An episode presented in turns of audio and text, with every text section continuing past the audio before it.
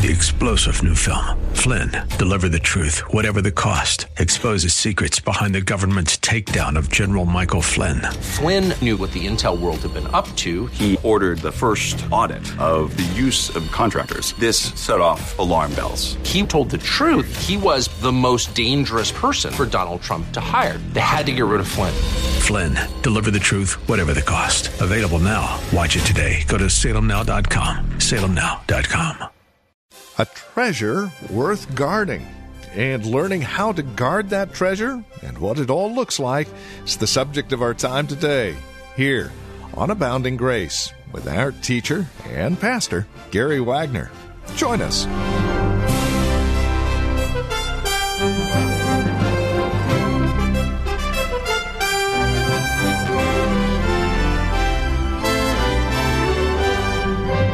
As believers in Christ, you and I have been tasked with the solemn duty to guard the treasure. What that treasure is and how we guard it is the subject of our time today and tomorrow as we continue winding down our final look at 1 Timothy.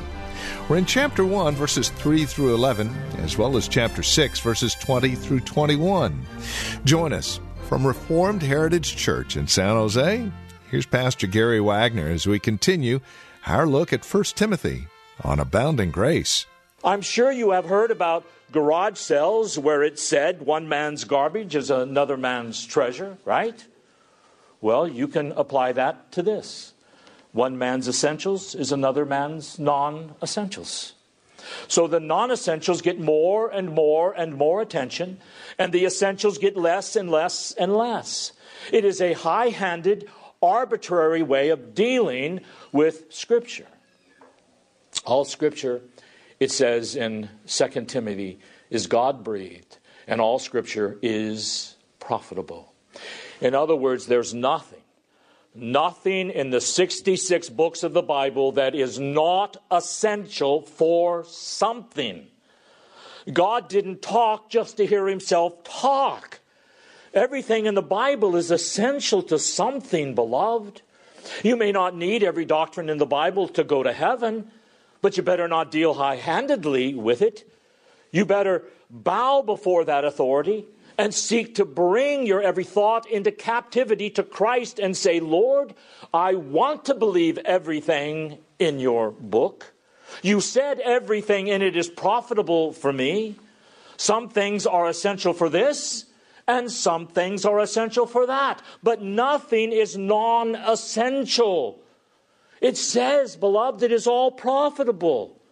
And to the extent that you don't understand or believe or accept or know about a particular doctrine in Scripture, to that extent, you will be deficient as a Christian. To the extent that you don't understand the main point of each book in the Bible, to that extent, you will be deficient as a Christian.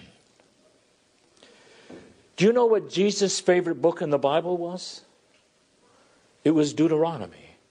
He quotes more from the book of Deuteronomy than any other book in the Old Testament. So I ask you, what do you know about Jesus' favorite book? You see, to the extent we are ignorant of any of the profitable doctrines of Holy Scripture, which is everything, we will be inadequate as Christians. Our worldview, our way of looking at life, our way of behaving, our way of understanding God involves seeking to understand everything in the Bible we can possibly understand and defending it all not separating into essentials and then leaving so called non essentials for those who go to seminary. That is not only a high handed way of dealing with the Bible, but it also keeps the Bible from accomplishing its purpose in your life. Now, what is the purpose of revealed truth? Is it to make everyone one? To make everyone happy in life? To make everyone happy with each other in one big united Presbyterian church. No, no, no. The purpose of doctrine according to Scripture, listen carefully, is to polarize. So the less doctrines we believe, the more doctrines we pay little attention to, there will be more peace and less feuding and fighting. But the truth will not accomplish the purpose it was meant to accomplish, and that is to polarize. There's a verse from Paul in 1 Corinthians that says, The gospel is a savor, the smell, aroma, the taste of life unto life to some and the savor of death unto death for others. So the purpose of truth is to polarize, to separate people. So when the gospel, the word of God is preached, those who are God's people will love it and bow before it. And those who are not God's people will turn away from it and will be hardened in their hearts. The same gospel that some people love other people hate. And God meant it to be that way. So we don't try to separate the essentials from the non essentials in the Bible. Revealed truth cannot be negotiated away, my friends. We say, Lord, all of your word is true, and all of your word is profitable. Every word in this Bible is from you. I cherish every doctrine you teach in the Bible. I cherish the whole system. Beloved, guard this treasure that has been entrusted to you. And don't think there are some things that don't need to be guarded. I like what John Calvin said, and some of you probably know this already. Someone asked John Calvin, Is your God and your Bible so weak that you have to defend it? And Calvin said, No. But I would be less than a dog if I did not bark when my master is under attack. There's another exhortation here. Timothy, guard what has been entrusted to you, avoiding worldly and empty chatter and the opposing arguments of what is falsely called knowledge. The King James actually refers to it as science, as it's falsely called science. It's really worldly and empty chatter and antithetical arguments to the truth. Now, have you ever heard the naive statement Christianity and science agree with each other? You know, I heard Alexandria Ocasio Cortez when she was asked, Are you satisfied with Trump's appointment of Mike Pence to head up the um, Coronavirus Commission? And she said, no, I, I think we should appoint someone that believes in science. Of course, Pence must not believe in science because he doesn't believe in evolution. Pence must not believe in science because he doesn't believe in transgenderism. And he doesn't believe in science, obviously, because he doesn't believe in abortion. Well, understand when someone says, don't you believe that Christianity and science agree? You must ask, whose science are you talking about? Because science, beloved, is not one big monolithic thing that all science go, scientists go to their petri dishes and everyone up comes up with the same understanding of what life is. I don't agree with Darwin's science. Do you?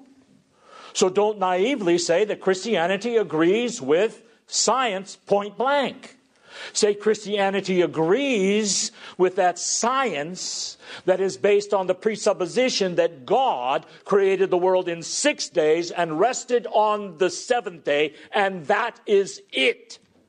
So Paul is saying, Timothy, avoid any falsehood that goes under the title of knowledge. Don't have anything to do with it. It's not really knowledge, it's not really science, it is just worldly and empty chatter and antithetical to the truth. Timothy, don't believe what this fallen world believes about creation, about the human being, about marriage, about sexuality, about God, and about all those other various so called truths. Don't get sidetracked.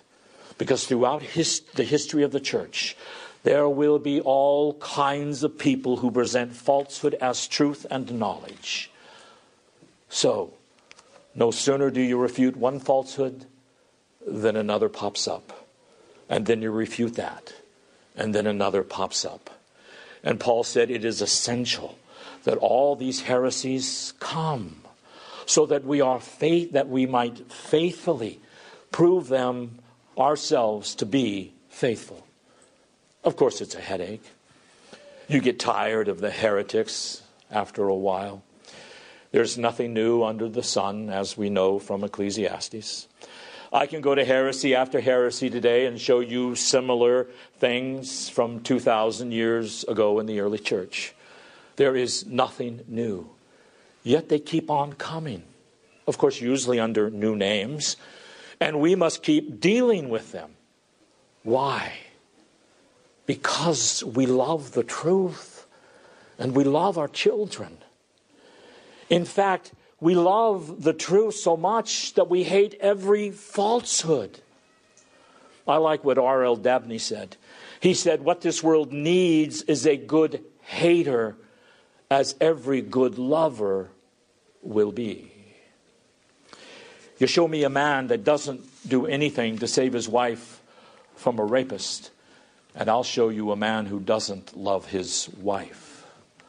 So if you love the truth, you are going to hate everything that is opposed to it, and you will stand against it, and you will make people understand that you don't side with innovative ideas, the popular ideas of the world. And you are going to stand against them because you want your children to love the truth. O Timothy, guard what has been entrusted to you. Avoid all these new doctrines which are just worldly and empty chatter and antithetical to the true Christian faith. People call it knowledge, but it most certainly is not knowledge. In fact, you can't have knowledge if you don't presuppose God's word. I love what Isaiah says in chapter 8. In context, this is the Messiah talking here. I'll read verses 19 and 20 of chapter 8 of Isaiah. They are pretty straightforward words. And when they say to you, consult the mediums and spiritists who peep and mutter, should not a people consult God? Should they consult the dead or on behalf of the living? To the law and to the testimony. If they do not speak according to his, this word, it is because they have no dawn or no light.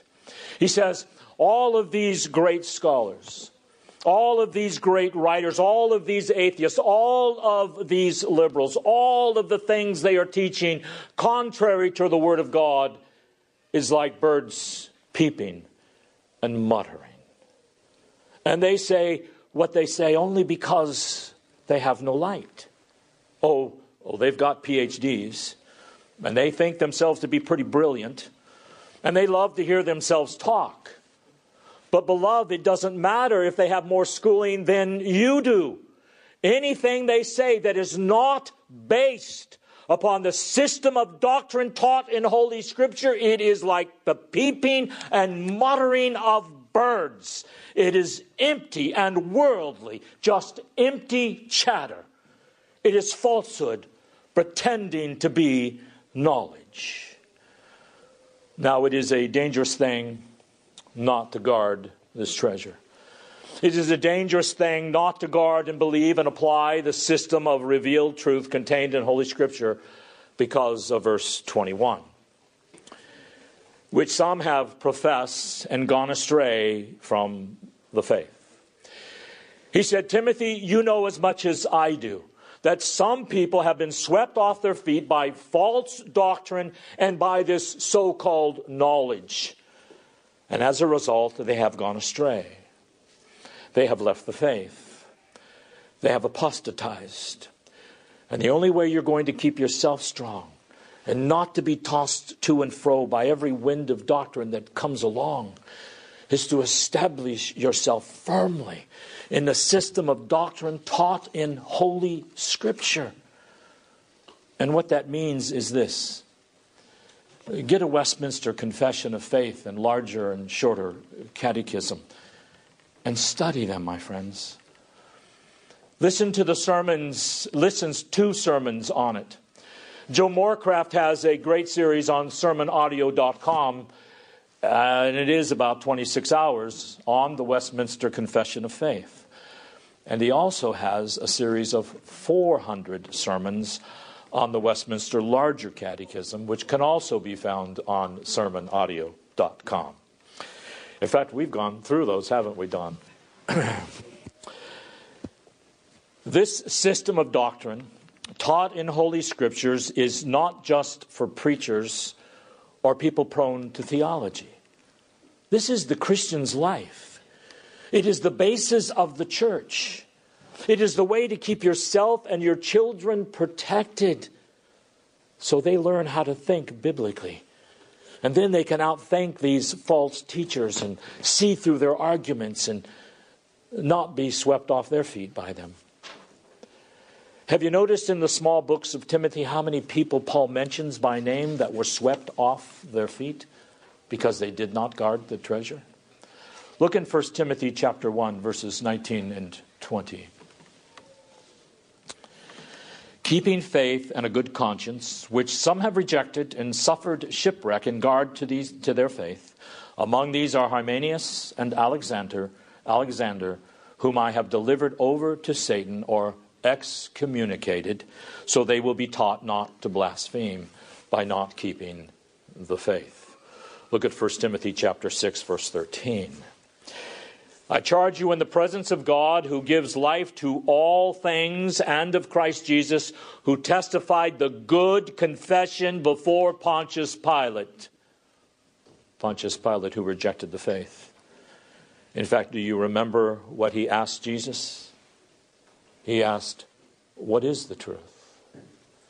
Look at 2 Timothy chapter 2 verses 16 through 18. But avoid worldly and empty chatter, for it will lead to further ungodliness, and their talk will spread like gangrene. Among them are Hymenaeus and Philetus, men who have gone astray from the truth saying that the resurrection has already taken place, and thus they upset the faith of some. 2 Timothy chapter 3 verse 8. And just as Jannes and Jambres opposed Moses, so these men opposed the truth. Men of deprived minds rejected as regarding the faith. 2 Timothy chapter 4 verse 14. Alexander, the coppersmith, did me much harm. The Lord will repay him according to his deeds. Be on guard against him yourself, for he vigorously opposes our teaching. Just in those two little books, Paul brings up several names that throughout the history of the world will be remembered as people who rejected the system of doctrine taught in Holy Scripture. Whenever in the Reformed Presbyterian Church of Hanover, our denomination, a man is ordained into his office of minister or elder or deacon, he has to take a vow that says, I believe that the Westminster Confession of Faith and larger and shorter catechism contain that system of doctrine taught in Holy Scripture that what is contained in those Westminster standards is for Presbyterian preachers who are faithful to their vow, biblical Christianity in its purest human expression. Unfortunately, today, in many conservative Presbyterian dominations, there are pastors and elders who lie to God when they take that vow, and I know of several. So please constantly pray for this preacher and your elders and your deacons. Pray that we would never swerve from our vows. Pray that we will always be defenders of the Westminster standards as containing the system of doctrine taught in Holy Scripture. And pray that we would have the integrity that if we ever swerve from that system of doctrine or any of the doctrines contained in it, we would either resign from office, or repent of our sins. Now, members do not take such a vow here. The requirement to be a member of RHC is just to make a credible confession of faith in Christ. But a person who joins a Presbyterian church, such as RHC, should always ask himself or herself Would I be happy in a church that believes these things? You're not asked to make a commitment to the Westminster standards. But will you be happy in a church that believes what the Westminster standards contain is that system of doctrine contained in Holy Scripture? Are you willing to be teachable and regularly study those documents if you are a member of a Presbyterian church? Because if you don't accept the treasure, if you don't accept the revealed truths of Holy Scripture, it will lead you to shipwreck, and it will lead to apostasy from the faith, says Paul himself. So, Paul ends the book with a very short benediction Grace be with you. What is he saying to Timothy? He's saying it's going to cost you to guard the treasure, Timothy. You may be martyred for guarding, guarding that treasure. The world will be against you, Timothy, if you do guard that treasure. So, grace be with you, brother. You will certainly need God's grace, but that grace will get you through. That's all you need to be faithful, Timothy. Now, there are a couple of things I want to say in way of application of all of this. We talked about these things earlier in the book of Timothy, but I would like to conclude our study by reminding you of a few of these things. If the Bible contains the system of revealed truth from God, then that demands from us a healthy and holy dogmatic spirit. Now, in our culture, dogmatism or dogmatic is a curse word. It's a dirty word because we live in a world that no longer believes in the moral absolutes of the Bible. Well, you can't be dogmatic on that. The only people who can be dogmatic are those who dogmatically say there are no absolutes. So, their entire personal life is self contradictory. They say the only absolute there is is that there are no absolutes, and you can't be dogmatic. Well, if the Bible is what it claims to be, we can't be relativist. We know there are absolutes. We know there is a treasure in Scripture we must preserve and keep pure and entire. So it is healthy to be dogmatic about what's in there, and unhealthy to be to not be dogmatic and to be apologetic. The opposite of being dogmatic is to be apologetic. And I personally hate to hear preachers who are apologetic. They look wimpish, they sound wimpish, and they seem to be apologetic for what they believe. We cannot be apologetic for anything the Bible teaches. We cannot apologize for anything in Scripture. Now, dogmatism in Noah Webster's 1828 dictionary had a proper meaning because there were many Americans then who believed that the system of doctrine in Scripture was truly the Word of God. So Noah's dictionary said there is a positive definition and a negative definition of dogmatism. Dogmatism. He said positively it means to assert with authority.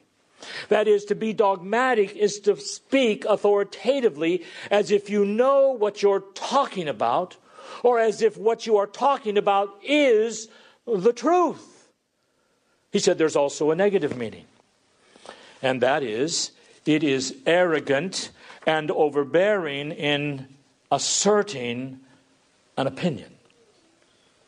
And we as Christians want to be authoritative in our defense of the gospel, but we don't want to be arrogant, opinionated, and overbearing. Well, that's all the time we have. This has been Abounding Grace with Pastor Gary Wagner, the ministry of Reformed Heritage Church in San Jose. It is our goal and desire that you would abound in grace through the preaching and teaching of God's Word. And that is why we come to you on a daily basis. Now, as we close out our time together, we also realize that some of these messages that are presented here on Abounding Grace are well worth reviewing again at your convenience. Maybe you joined us a bit late. Well, we have copies on CD. They're just $5.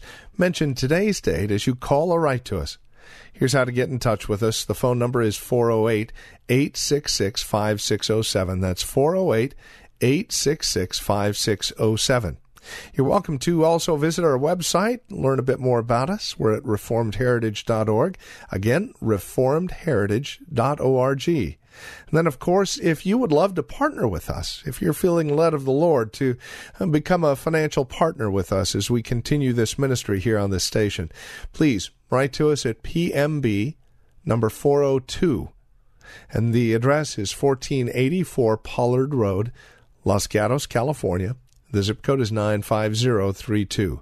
Or, again, simply call us. 408 866 5607. That's 408 866 5607.